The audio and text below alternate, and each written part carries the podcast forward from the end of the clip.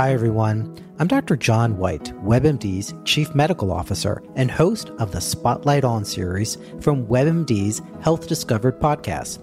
For this special two part episode, you'll hear up close and personal journeys about being diagnosed with a rare type of cancer, multiple myeloma. I started in myeloma nearly 25 years ago. And at that time, the average expectation of life in someone with myeloma was maybe one to two years. But even just in this last 10 to 12 years, we have doubled, if not tripled, the average survival of patients. I saw a new patient this week, and we had this conversation that based on what we've done over the last decade, my expectation is that patient's going to live more than 10 years. Listen to Health Discovered on the iHeartRadio app or wherever you get your podcasts. Mary redeemed a $50,000 cash prize playing Chumba Casino this year. I was only playing for fun, so winning this was a dream come true. Chumba Casino is America's number one social casino experience. It's serious fun. With over 80 casino style games to choose from, you too could win life changing amounts of cash. Be like Mary. Log on to chumbacasino.com and give them a whirl. That's chumbacasino.com. No purchase necessary, void, or prohibited by law. 18 plus. Terms and conditions apply. See website for details. The voice in the preceding commercial was not the actual voice of a winner. All right. I am welcoming back Zach Keilman. I got it right for the second time. Yay. Yes, you did. He's the host of the Gridiron Gallery, Gallery podcast, host of the Fourth and Four, which comes up after the show on Sundays. Mm-hmm. Uh, and then if you want to drop all the other podcasts you do, go ahead because I felt uh, very bad last time. I just said, oh, he does 10 and we moved on. Like, if you want to drop all the other ones you do, go right ahead. Yeah, I'll do that. So yeah, Gridiron Gallery, and then uh, also Inside the Walls, Arena Football, if you're curious, and then uh, Gridiron Japan, if you're curious about well, football professional, well, football played in well, the land of the rising sun. That's about it, you know. And then other side various projects like this one. yeah, you're and you're also a fellow Bears fan, so this, like I said, when I put this on Twitter, it's either Bears preview or Bears sadness. It's gonna be one or the other or both. It's, it's both. It's both. It's both. at least you don't. At least you don't live around. I live in the suburb. I'm about an hour and a half. About an hour, fifteen minutes. But still, okay. around here, the first thing I hear when I walk in Mondays is how bad the Bears are because everybody around us are is Bears fans. So it's it's just a great time. Oh yeah, I mean, I used to live at least in Northwest Indiana, so like that was my life for 19ish years. And then you live around central indiana like indianapolis and it's like you know you hear about the colts you know and their now struggles used to be like andrew luck era. They're like we're so close. And then i'm just sitting here and going yeah but like i don't care. And i'm just still i'm still depressed as all hell because of what i've got to deal with. So whoopee! Because they lay the bait out. Bears are really good at the bears are like the uh, plunger and like the donut hanging on the string on your forehead because they dangle out in front of you. Yeah. Because there's a lot of times where we have this top five defense, and then we have an True. offense that's competent enough, mm-hmm. and then we screw it up. You know, somehow, some way. You know, maybe next week we'll talk more Jay Cutler if I can get that figured out. But even uh, during you dropped, you, you dropped it. I dropped it. I'm in that mood now. You drop the name. uh, triggered. Mom got there. Thanks, Steve. But I'm gonna clean you it got up. me there. Only like two and a half minutes in this episode, and you already had to drop that man's name into the, into the conversation. Congratulations. It, I didn't realize it. I didn't realize it until it left my lips. As soon as I said the R, I was like, "Oh, I said Jay Cutler." but I'll. I digress. Like during that era, there were times where we were a decent football team and it's dangling out in front of us of like maybe we can do it. Maybe we got mm-hmm. it. And then someone gets hurt or we play Aaron Rodgers in NFC championship game something like that and yeah. we just 2012 is the prime example of your definition right there. Jump out to jump out to a 7 and 1 start. Cutler gets a thumb injury everything seems to collapse around you. Minnesota Vikings win the second to last seat last week of the season, and we lose the tiebreaker to the Vikings in the end because AP is having a, a almost record year where he finishes five yards away from breaking Eric Dickerson's rushing record. Yeah. That's what we had to deal with there. And then Lovie Smith gets fired. You know, and then, and then this is kind of the path we're on. Right? We're still on that path after the post Lovie era. This is supposed to be a preview. stability. I love how I, I told you right before. There's going to be a preview and a recap. Well, now we're going to recap everything because 10 and 6 Lovie Smith, and then we're dealing with Matt Nagy, who doesn't get fired, and he can't go 10 and 6 since 2018. Mm-hmm. Like, ever since Lovie Smith left, it's just, I love how you like skip Marc Trestman entirely. yeah. as well as John Fox because of like either how depressing like or like how depressingly um it seemed like dysfunctional it was with Marc Trestman at at least in year two, and then John Fox just being a lame duck and completely forgettable era in Bears football whatsoever. Well, John So- Fox, like I thought Lovie Smith forgot about offense, and then Fox took that to a whole nother level of like, He did forget about offense, we don't need to play offense, we need to play defense. bare bones. Because that's what Lovie Smith did. He was used to defenses over here, offenses over there. You two are completely different teams. And he brought that to Illinois, and that doesn't work in college where they're completely different, doesn't work. Yep. Then you, you had Marc Trestman, who's this offensive guru, which we've heard that about another coach Yeah. that we have right now. We have heard about another coach doing that. And then we get Fox, who comes in, and we play really good defense, but we run the ball 88% of the time with Fox. kind of how we're doing it now. Although, if we want to get into the kind of the recap into the preview type of thing, that looked like it was changing a bit this past week. They they got they, you know what they did? They did play action, Steve. They did They actually moved him out of the pocket. They did. It, it's it's crazy. It's like the fans have been saying that for a year and a half now. So maybe it, maybe it wasn't Mitchell Trubisky's fault. Maybe it wasn't. the endless debate. Well, maybe it wasn't all his fault. I'll say it that way. It wasn't all his fault. Right, right. I I still think that there's more evidence showing that maybe said coach isn't adapting to the team that he was given. So Yeah, I mean, you know, Bears didn't have Matt Nagy. He was out with COVID, and he's still out. He's still not back. yeah, we have no idea on the status of him this coming week either. So, But I think you said it when you hopped on. Like we looked, we weren't very flashy. I think in the first half is a good way to put it, but we looked different on offense. Mm-hmm. Like you said, we play action, we move the ball. Justin Fields looked decent, like what you would expect out of a rookie quarterback, like just doing just enough to move the Yep. ball. They played with a little confidence. Now, the defense struggled the whole game. But the whole first half, the Bears looked like a different team without Matt Nagy. And I remember seeing all the posts on Twitter like, this is why we don't need Matt Nagy anymore. and I was kind of like, yeah, we don't need Matt Nagy anymore.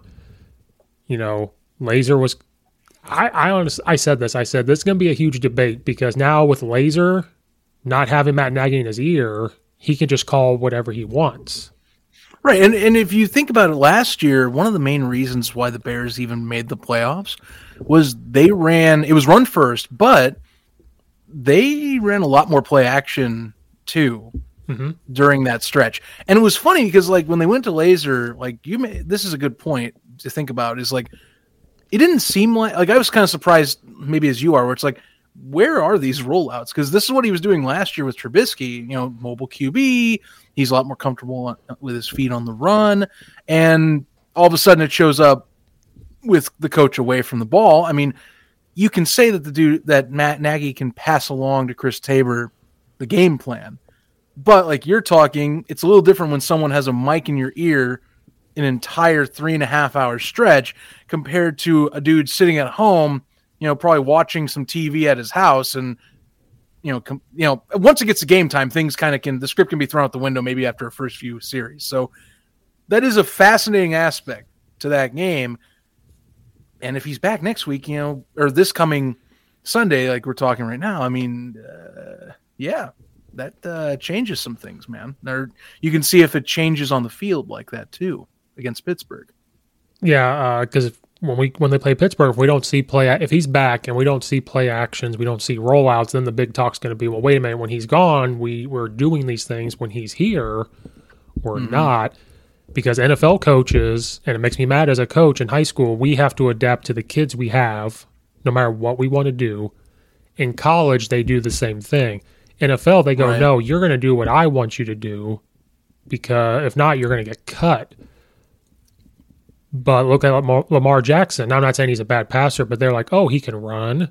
We have three running backs. Let's do this, and they win. Uh, what, who's another team that's hot right now? Look at Aaron Rodgers. He can move, so they move him around.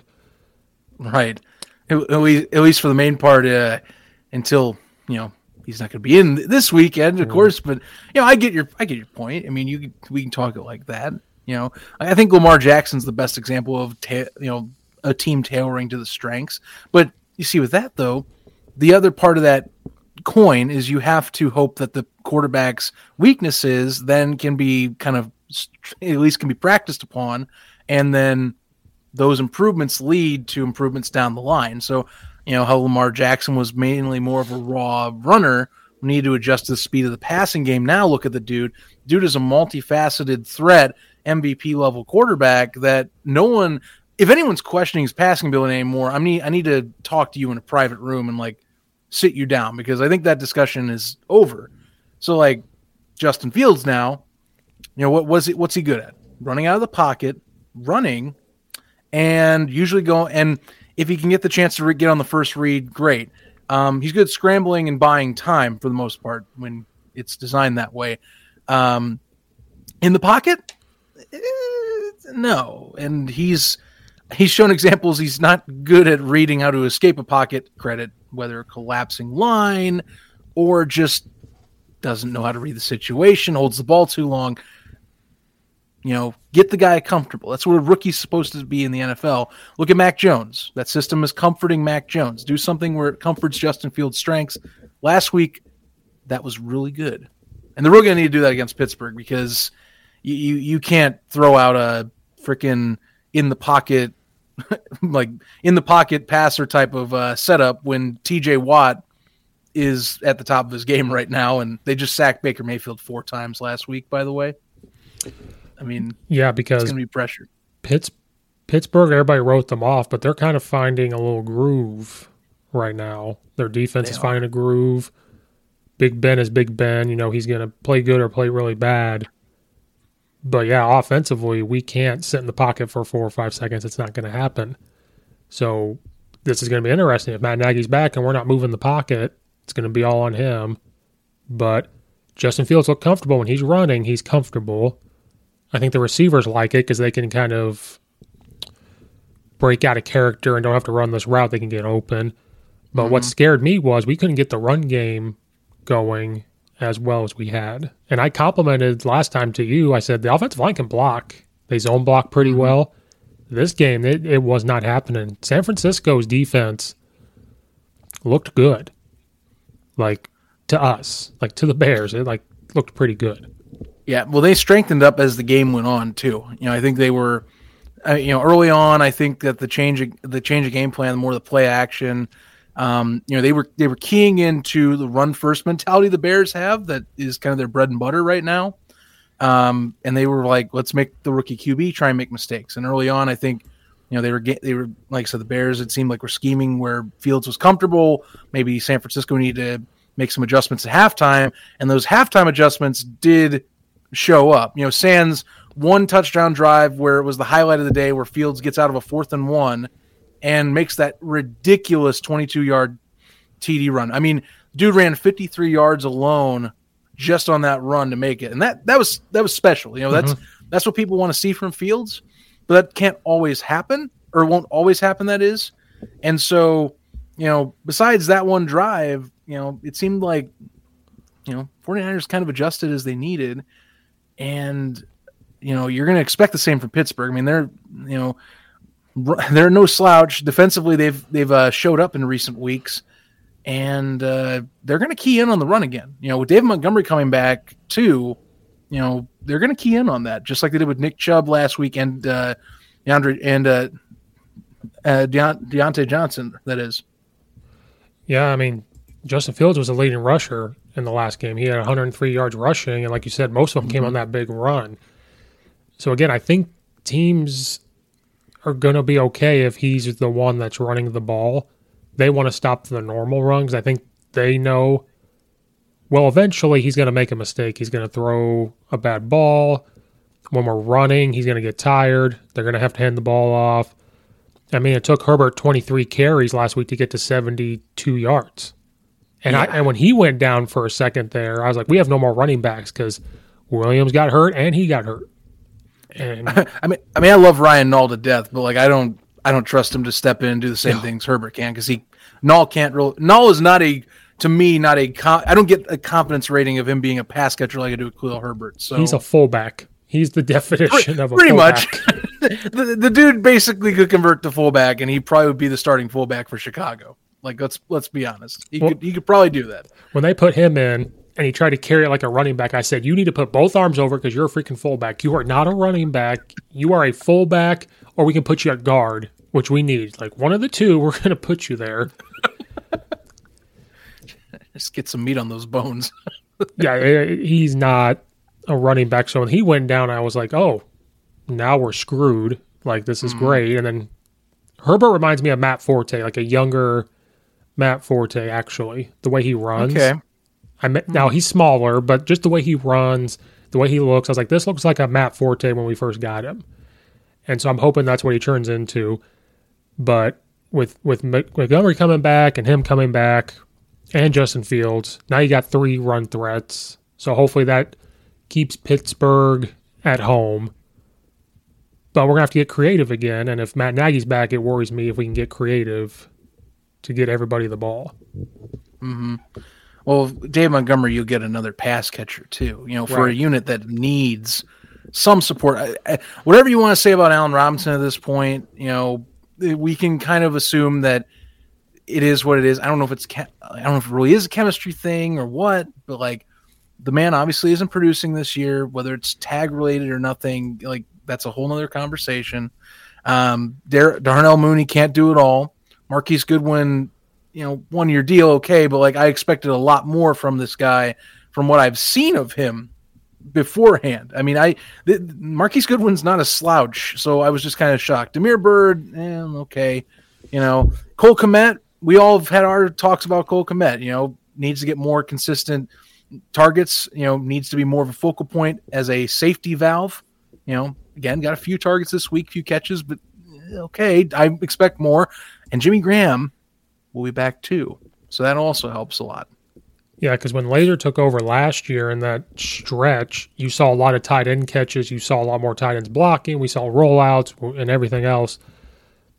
Kmet had the big catches in the first half, and then we never saw him again.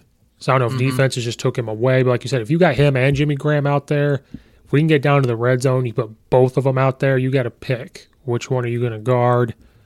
Um, but how did the Bears move the ball? Short passes too. Like people forget RPOs and short passes. I think there was Yep. two RPOs where we had an illegal man downfield, and that's on that's on Justin Fields. That's on him.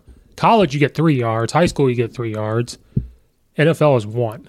So that guy's one yard down Yeah. the field. one and like maybe a half yard buffer if you're if you're lucky, depending on the ref you get, the crew you get for the game. You know, But the big concern from the game was the defense. That is where my God, Akiem Hicks came back, but he did Yeah. not look healthy. no, he did not. uh, without Khalil Mack, teams were like, well, we don't have to double team anybody out there anymore. And if we could hold Akiem Hicks with one guy, now we can block the linebackers. And they were just gashing us up the middle, which you do not see very rarely with a Bears defense at all.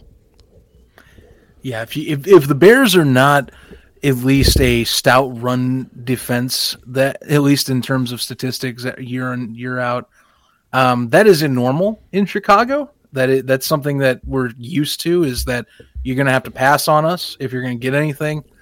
And this year, it seemed like you know, it was it looked concerning. There were some early on in the Sunday night football game against the Rams. There were some gashes that uh, Hender- that Darrell Henderson was getting on us. That was like, oh man, uh, this could be foreboding. And there's been times throughout the year it's been this way, and then it seemed like the last two weeks the floodgates have just kind of opened, and we're seeing way more gashes than I expected.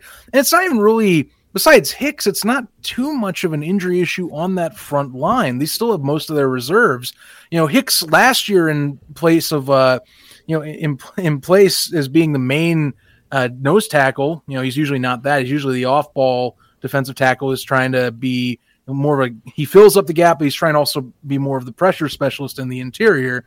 Um, you know, last year he did that role really well. This year he hasn't had to have that pressure.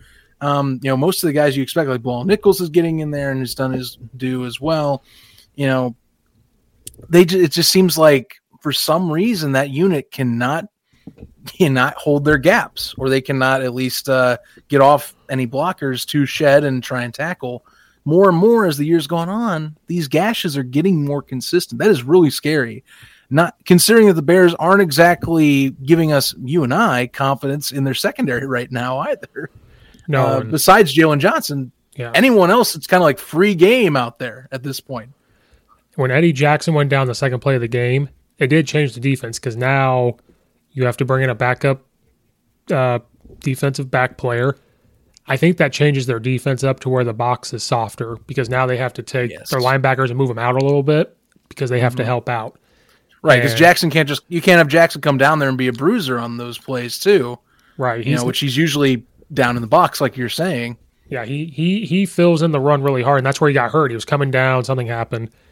When you don't have that anymore, now you've got to take a linebacker and move them out a little bit to say, well, now you've got to come out here. Well, now that opens up the inside. Well, then when you go back to the inside, Jimmy G runs around the outside for a touchdown, like something like that. Right.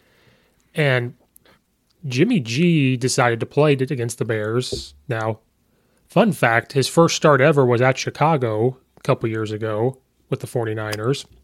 Oh yes. A first start with the 49ers, I should say, not all. And I was I was there for that game. Fun fact. I think that was my second Bears game of my life. I was there. Okay. First one was when Jay Cutler hurt his ankle and we played the Lions and we lost 16 to 14, I think. It was a weird score. Yeah, I think I remember. I think I know what you're talking about. Yeah. And that's when the new part of the soldier field had just gotten put in that looks like a spaceship.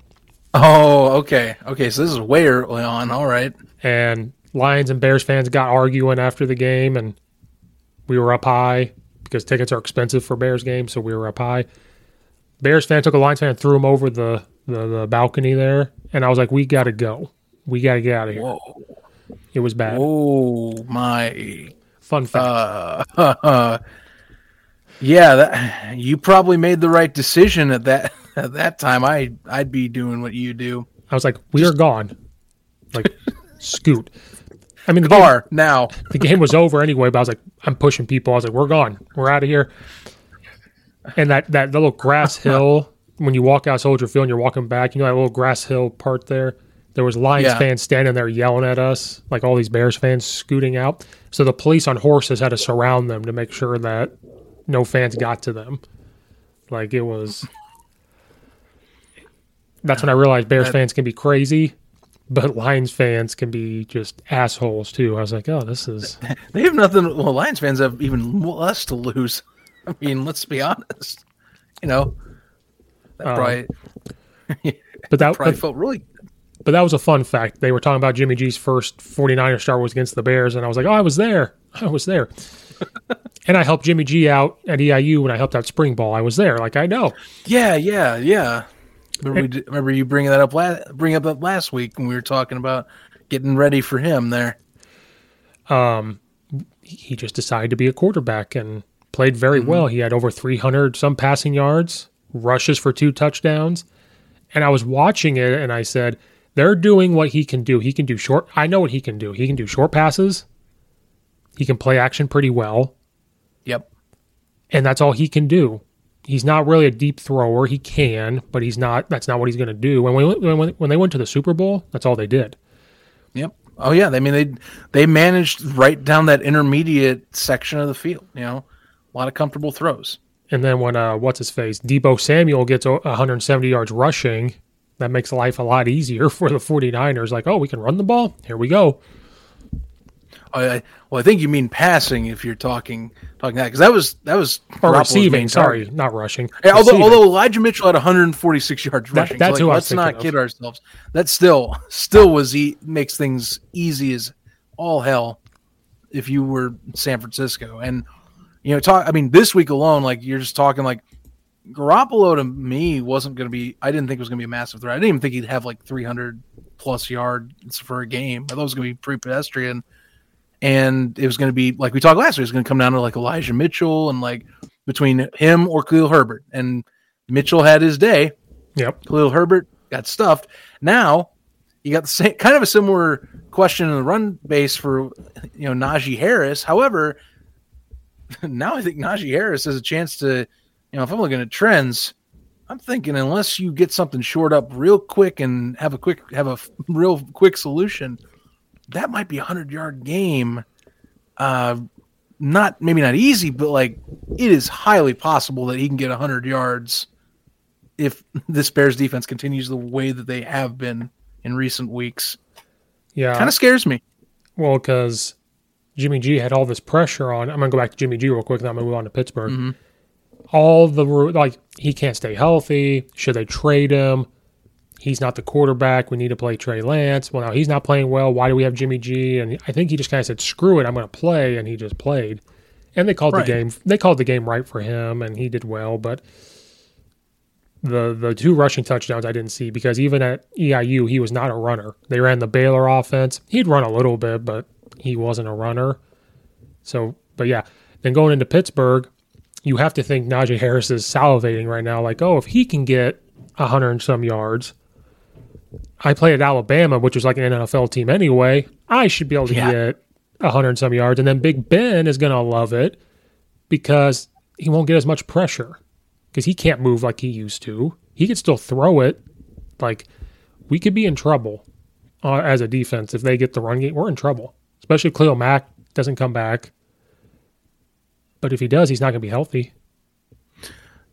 Eh, he probably won't be. And well, then that's been a that's been a consistent storyline, at least in the previous year, or at least previous year to two years, is like how healthy has Mack been? You know, this year it seemed like he was fully back up until well, he wasn't, and so now we're waiting to see if how that's going to turn out. You know, the timetable last, from what I understood, or what we understand, is one to three weeks. So this was week one.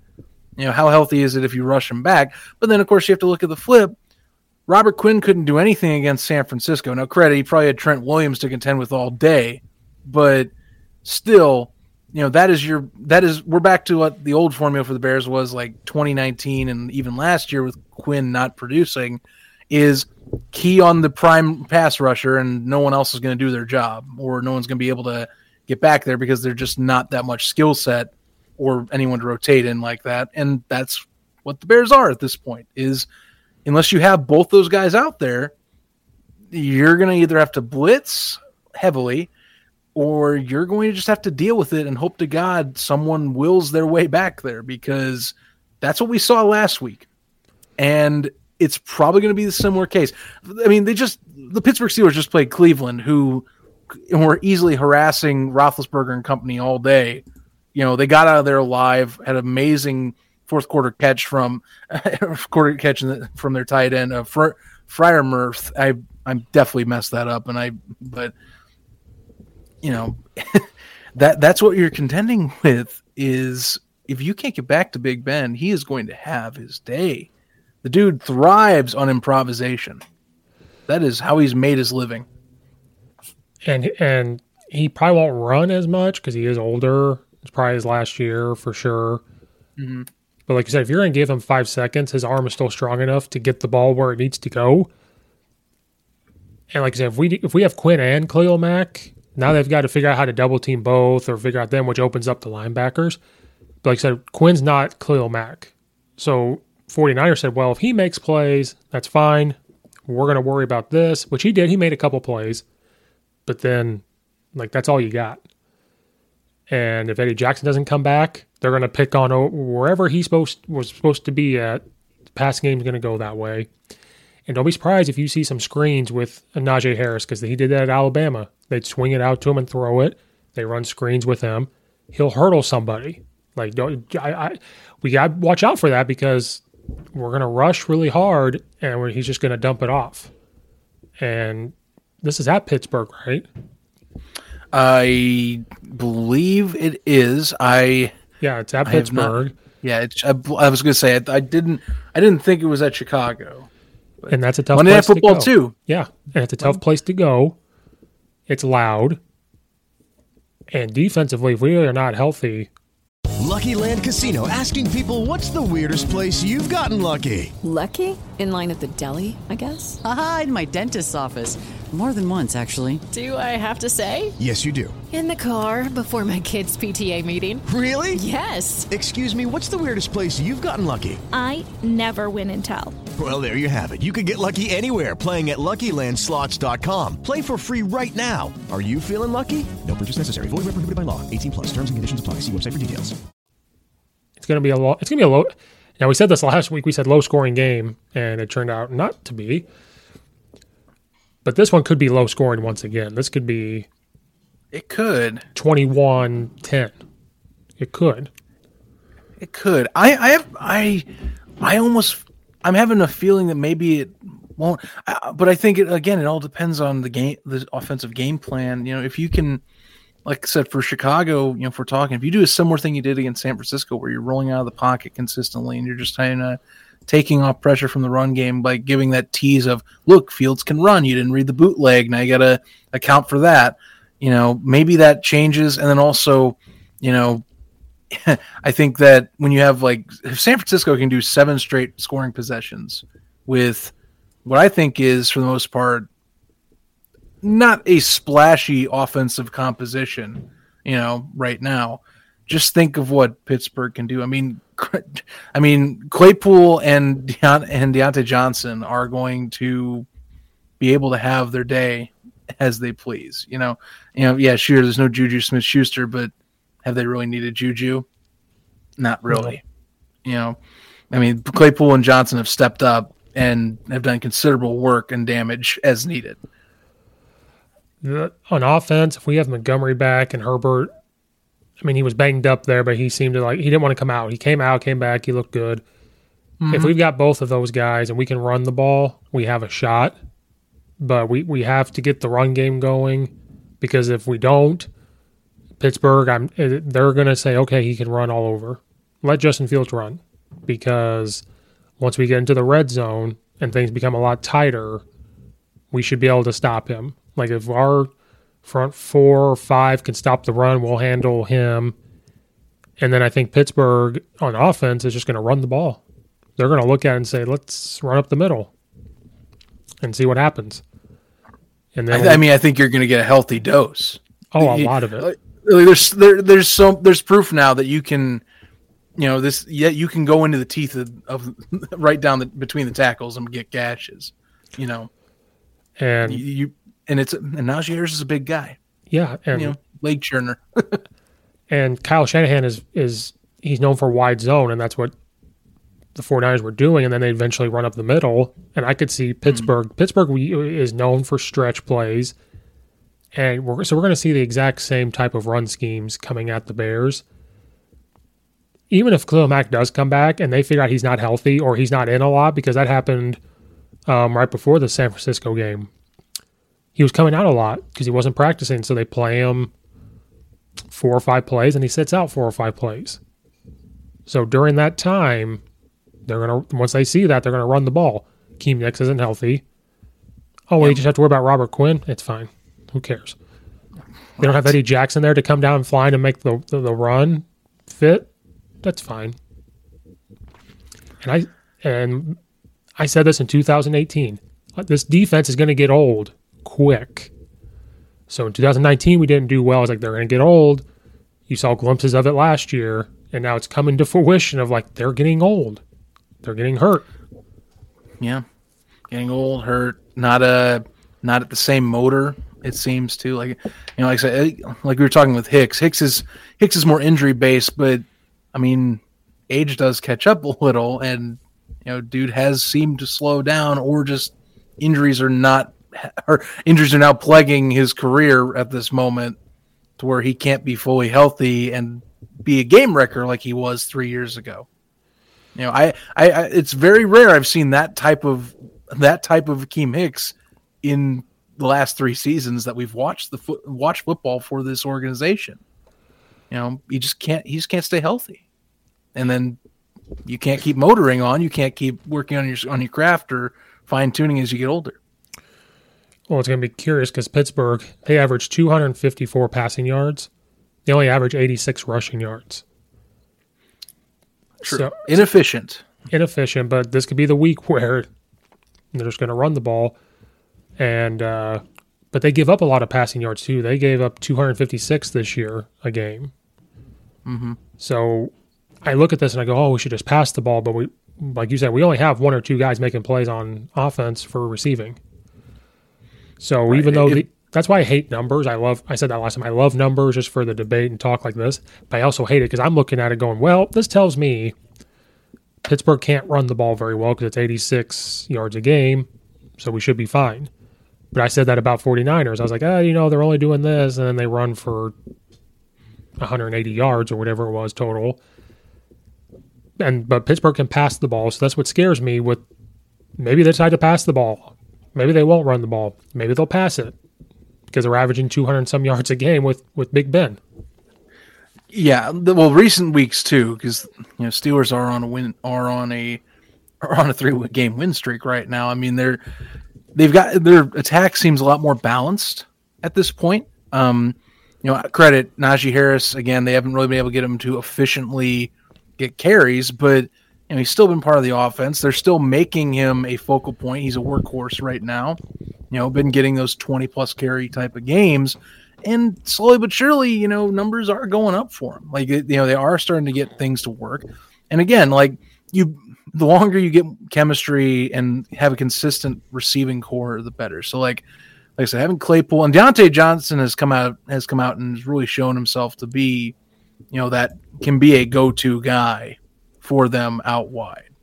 So Big Ben has those targets that he can rely on, and that you know he doesn't have to hopefully lean on as much more. Like I said, if they if they can lean on Najee Harris in this contest, then hmm, you might you don't. I mean, it might be a done deal at that point. You know, it, again, if it's like Elijah Mitchell last week, I'm sorry to tell you, we're going to be kind of we're going to be doing a one of those first to the finish line type of games, which we showed lat, which we showed against San Francisco. That's not what Chicago's built for right now. They're no. supposed to be playing bully ball, like keep away, and completely failed last last week at San Francisco. It, it can be even worse against Pittsburgh if you aren't making adjustments. Yeah, and with Chicago, like the first half looked fine. Like the first half, like okay, we're we're just chipping away. You know, we're pounding at the rock.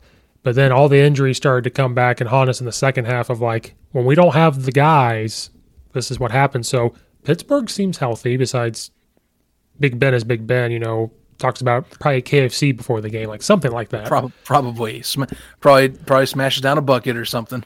That's and it's fine. Like I think we all should do that. It's fine. It's whatever. If I would have known that was the secret to play the NFL, I would have done it more. Like that. That would have that would have been the thing. But we're going to go against a team that's not having those same injury issues. And if we come in with the exact same injury issues, it's going to be a long game. And we have to keep Big Ben on the sideline. We have to take as much time on offense as humanly possible. And Pittsburgh has only given up like 100 yards rushing a game. So we're going to have to really run the ball. And I think we can. Our offensive line is a good run blocking team. We just can't like I said, if we get behind and it's 14 nothing or whatever, we're not built to come back. Justin, you're going to yeah. put, we saw that when it was time to come back, we're losing by what was it, eight, I think, at the time? Yeah. Justin Fields is not the guy to bring us back with who we have. He's not at Ohio State where he has whatever he wants, whenever he wants. Like, if we, we fall behind, we ain't coming back.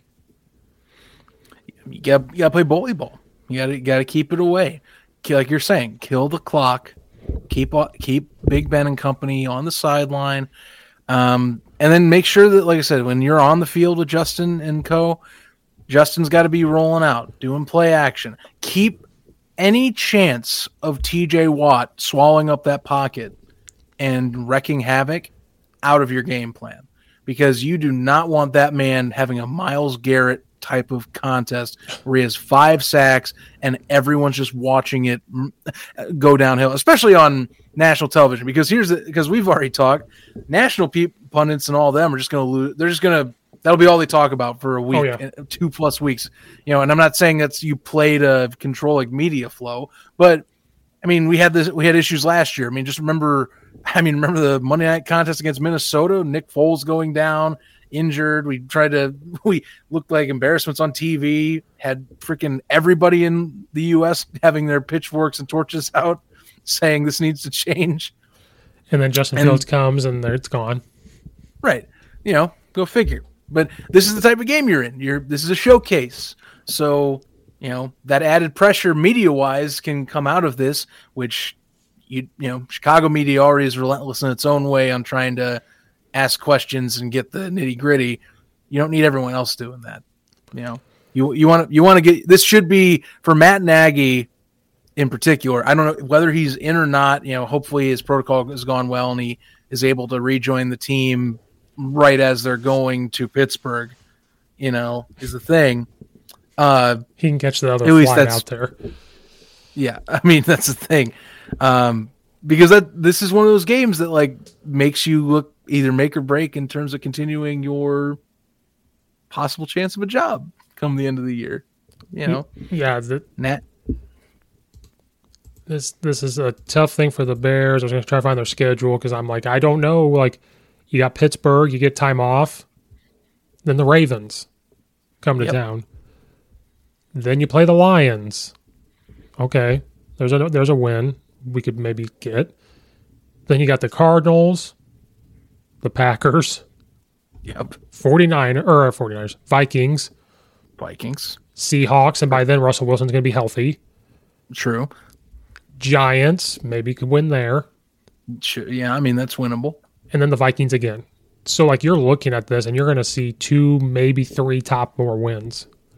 So this is going to be a six and whatever season, and if that's not screaming get rid of Matt Nagy and Ryan Pace, I don't know what is. and yeah, we. I mean, because they're not going to fire mid-season. You know, that's the big whole spiel going around around with fans. They the, the McCaskies don't fire mid-season. They they have a they have a precedent and they keep it. Which okay, fine. You know, if you want to say you're a better organization for not firing your coach mid-year, go nuts. I you know I applaud you that you get to at least have the guy go out with dignity. But I mean, does it does it do anything for you know getting things ordered and looking at your looking what you got on the roster? No, not really. You know that that's the argument I have for firing mid year is like it lets you evaluate a bit more. You know what what some of your personnel could do, who might stay. Maybe you have a coaching candidate in the building that knew had a reasonable head on their shoulders. I don't know. That that's the angle you can take. But like this game is another national contest that you don't want to have your organization be an embarrassment in the national spotlight. And there are some factors here that Pittsburgh on a hot streak could make you look like the fool. because they beat the Browns, who I thought the Browns. Now the Browns have kind of fallen off, but they They can't. have. They can't stay healthy either. And when they're healthy, they look like a really, really good team. So when Pittsburgh's beating teams, even though they're close games, they're still winning. So Pitts. I said this on a podcast the other day. Confidence is mostly important. When they're confident, they're going to do whatever that they're confident with. And that's what's going to happen. So if the Bears go out there now, if it's a close game, you feel a little better about it. Like if we lose by a field goal, you're like, okay, like we're so close. What's the common denominator? It's Matt Nagy. We've already said it. but if we go out there and we happen to have what happened with the 49ers, you have to go, okay, we just got embarrassed now on Monday Night Football. You know, especially if we don't do what we need to do, which is control the clock, keep Ben Roethlisberger out there, and we need as much points as we can. If they're just field goals, we got to take them. And then on defense, we just we we're just not healthy. It, it, it is what it is, Oh yeah, We that, have- that's absolutely the case. and we can't we can't help it. We just got to go out there and tackle. We got to go out there and make sure Najee Harris doesn't run all over us. God, You almost have to sit there and say, let's take away the run and make Ben move. I think you have to make him move. Maybe. I mean that that might be a good plan. But, but again, that that all comes down to pressure. Like if Mack can play and you know, if he plays if he looks healthy, like that changes the game. I, I think it really does seem like it comes down possibly to you know, if you can get just enough enough to d- deter any run game and Mack comes back healthy to and not to eliminate any chance of double teaming Robert Quinn that might be your way your ticket in. But if Mack's gone, we're going to see. I think of like you and I are saying a lot of what we just saw last week against San Francisco. Yeah, if Mack's gone, then my theory goes out the window. We won't be able to move Ben. Now, if he's back, you've got him and Quinn. I think I think the only way is to to make pressure and do twists and stunts. Because back in the day, you didn't want Big Ben to move. Now I think you do. Right. I think you want him to move out of the pocket, make him think, his feet are not, he's not as fast as he was. He can't take as much hits as he used to. And I think if you get him moving, I think that gives our uh, safeties and corners chances to just be athletes and just hopefully we can cover people when we move him. I think that's the only way we're going to win. So if we can get him to move, we'll be fine. If we can somehow slow down Najee Harris in the run game, make him move, that's the only chance we have on defense. And then on offense, same formula. Just run the ball, move Justin Fields, short passes, and get some tight ends involved. If we get to the 20, we've got to get Jimmy Graham the ball. You got to throw it up to him. I'd like to see, I would love to see a trips tight end set of Kmet, Graham, and Jesper Horsted. Like, All on one side.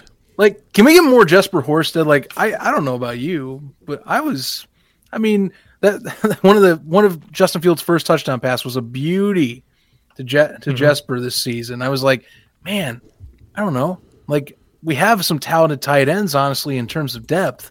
Like that's a lot of safety valves that helps with at least diversifying your receiving core. That you know, in terms of that position, has been really lackluster.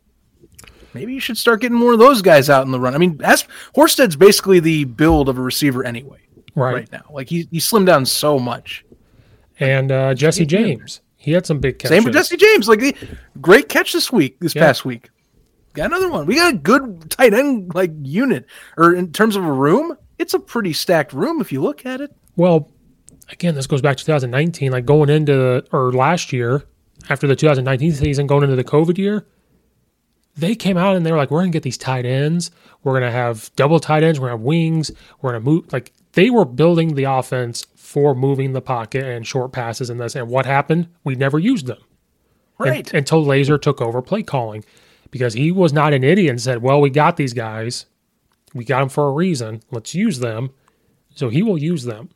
So I maybe you're right. Maybe when they get to Pittsburgh, like we got to use these guys. We got to, or upon Illinois, where we've got eight linemen on the field, they've got to do something like that to like. I mean, just get somebody that obviously can get separation or at least is more of a reliable more reliable and can maybe separate or you know perhaps the defense sleeps on them a bit. Like i said tight tight ends you know you generally try and go for a primary. Sometimes one of them slips out you know.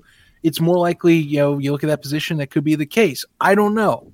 Something that might mix things up because obviously marquise goodwin allen robinson and unfortunately right now eh, to a degree darnell mooney in more to a recent degree.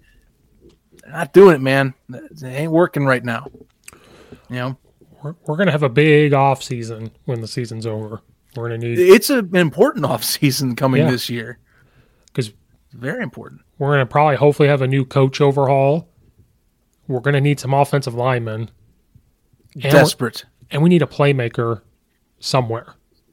Yeah, big time. Like everybody thought this draft was important for the Bears. This this offseason is going to be huge for the Bears. I the, whoever is making the picks next this coming April, they need to prioritize just line in general. You know, I am I am so done with trying to find the scraps of free agency or mostly relying on the later rounds to find that diamond in the rough for for line. You know, okay, you can do specialty players. Okay, that's fine. You can find those diamonds more commonly, but they are good, solid linemen that are all around great at their skill set and pass pro and at you know, whatever form of run offense you want to run, whether it's like zone or just direct blocking, those are those are not those are not a dime a dozen. They are luxuries in this league, and that needs to be addressed. I don't like I said, I don't care who's there.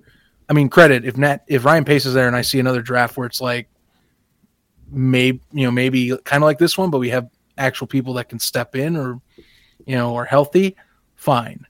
But it should be mostly linemen. If you ask me this next one, maybe go for like a mid round, like you know third or fourth, like specialty player at receiver or something. Mm-hmm. But you better be prioritizing line the first two rounds and rebuilding what is what a, it's garbage. Like it is the, the they have sat they have given up 30 sacks this year, Steve. They're the worst team. We are back to Jay Cutler levels of sack percentages and hits right now.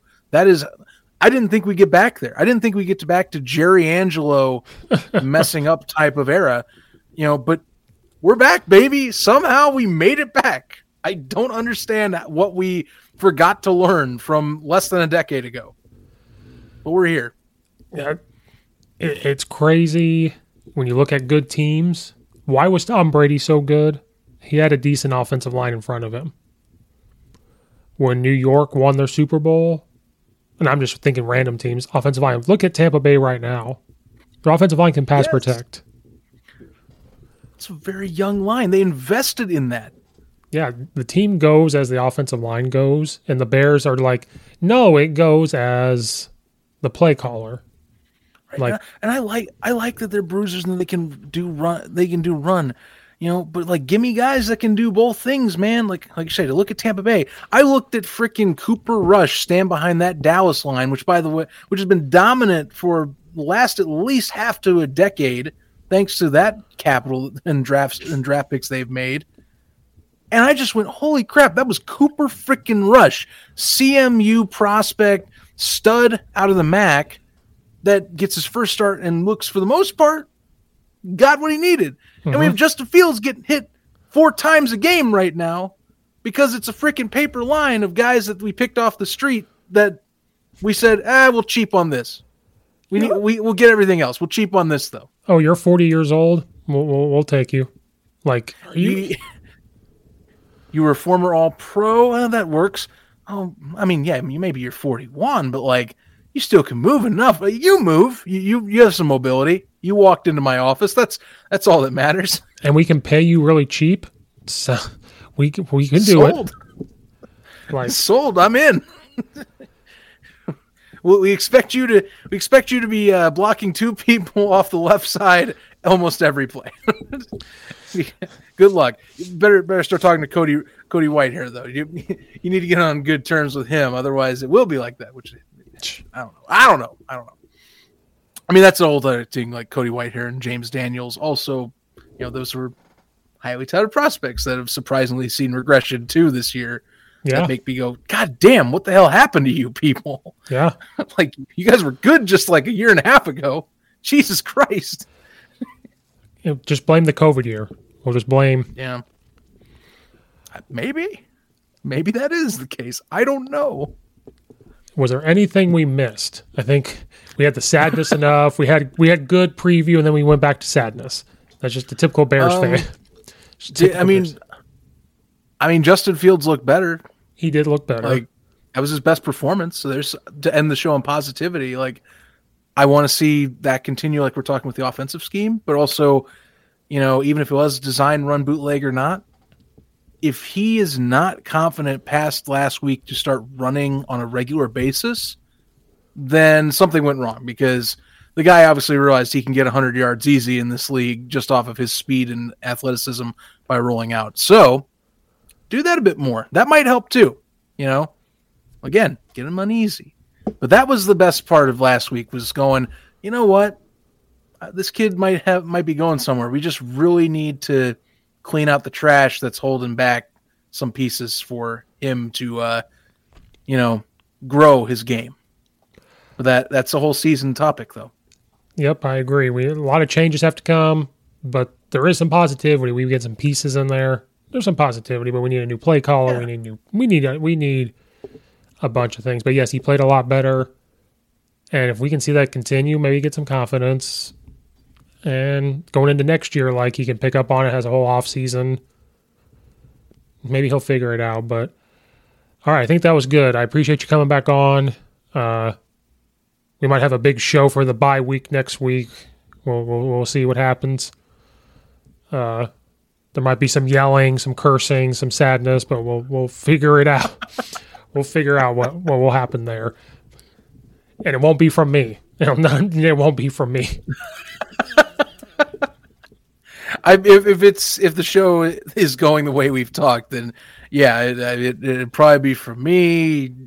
Maybe you know, sounds like uh, you know, Kelsey coming on hopefully. So Jesus, the only sadness Uh. I will join you in is the misery of like, oh, we're gonna be good, and then we're so we might both come at you with the with the smoke and J stuff, but then when we talk about the overall, that's that's when the old style will come out and be like, yeah, you're right, like this happened.